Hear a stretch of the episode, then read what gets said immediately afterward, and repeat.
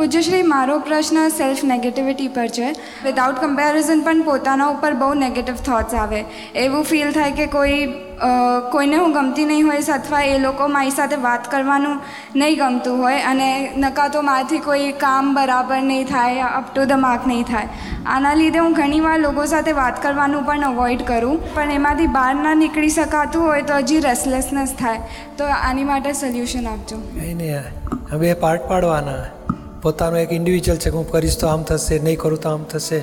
તો આપણે શક્તિ માગો અહીં દાદા ભગવાન આપા સરસ રીતે કામ પૂરું કરો મને શક્તિ આપો. ટેન મિનિટ અસીમ જે કાર બોલો, શક્તિ માગો.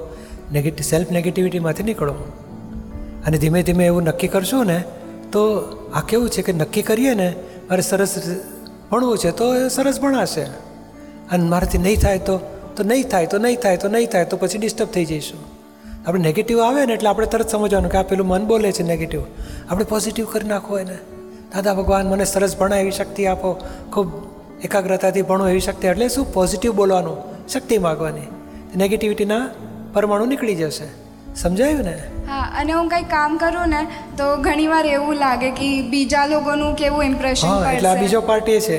કોઈને કંઈક થશે તો કોઈને ખરાબ લાગશે તો કોઈ મારી સાથે વાત નથી કરતું તો સારું નહીં લાગે તો તો કે નહીં આપણે આપણે આપણો નોર્મલ વ્યવહાર કરવાનો. લોકોનો કંઈ ફરક પડતો નથી. અને એ લોકો એ લોકોને ખરેખર તપાસ કરીશું ને કોઈને પડી જ નથી હોતી. ફક્ત આપણે જ માનીએ છીએ કે મારી સાથે આમ કરશે તો. કોઈ દાડો કરી જોયું છે? આપણે પૂછો કદાચ એકવાર ટ્રાયલ કરી જવાનો. આપણે કરતા હોય ને પછી એમ થાય ને આવું થશે તેવું થશે આવું માનતો હશે.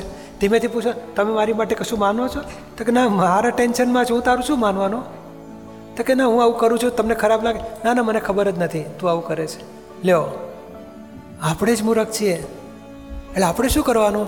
આપણે સરસ અને કોઈને એમ લાગે ને કંઈ તકલીફ હોય તને તકલીફ નથી ને મારાથી કંઈ? ઓકે છે ને તો ઓકે છે. તો પચી ગયું. મતલબ આમ થોડું ફ્રેન્ડ સર્કલમાં ગોસિપવાળું કલ્ચર જોયું હોય ને કે લોકો આમ કઈ વાતો કરી નાખે તો શું કરવું છે? આપણી આપણી લાઈફ છે ને કોઈના ઉપર ચલાવી છે કે આપણે ધ્યેય પ્રમાણે ચાલવું છે? લોકોના માન્યતાથી નથી જીવું છું. ના, પેલી પેલી પૂંછડીવાળા વાત છે ને, સાત પૂંછડીવાળો ઉંદર. સાંભળેલું કે?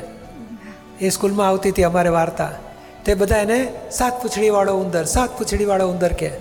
તેને પછી હું કપાવી નાખું, એક પૂંછડી, એક કપાવી નાખી. એટલે કે હવે લોકો મને સાત પૂંછડીવાળો નહીં કીધું છ પૂંછડીવાળો કહેવાનું ચાલુ રહ્યો. મને હજુ છ કહે છે, એટલે પછી બીજી કપાવી નાખે. કરતાં કરતાં બધી કપાઈ ગઈ એની. તો લોકો બાંડો કહેવાનું ચાલુ રાખ્યો. તો કે મારી સાત પૂંછડી શું ખોટી હતી? એની કરતાં સાથે રહેવા દીધી હોત તો મારે તકલીફ તો ના પડત. એટલે આવું છે, લોકો કંઈ બોલ્યા વગર રહે નહીં. એટલે આપણે અસરમાં નહીં આવવાનું. અને આપણે સરસ, આપણે જેટલી સાયકોલોજી અસરમાં આવીએ ને, એટલું એ લોકો બોલે. આપણે ના અસરમાં આવે તો કાંઈ નહીં બોલે.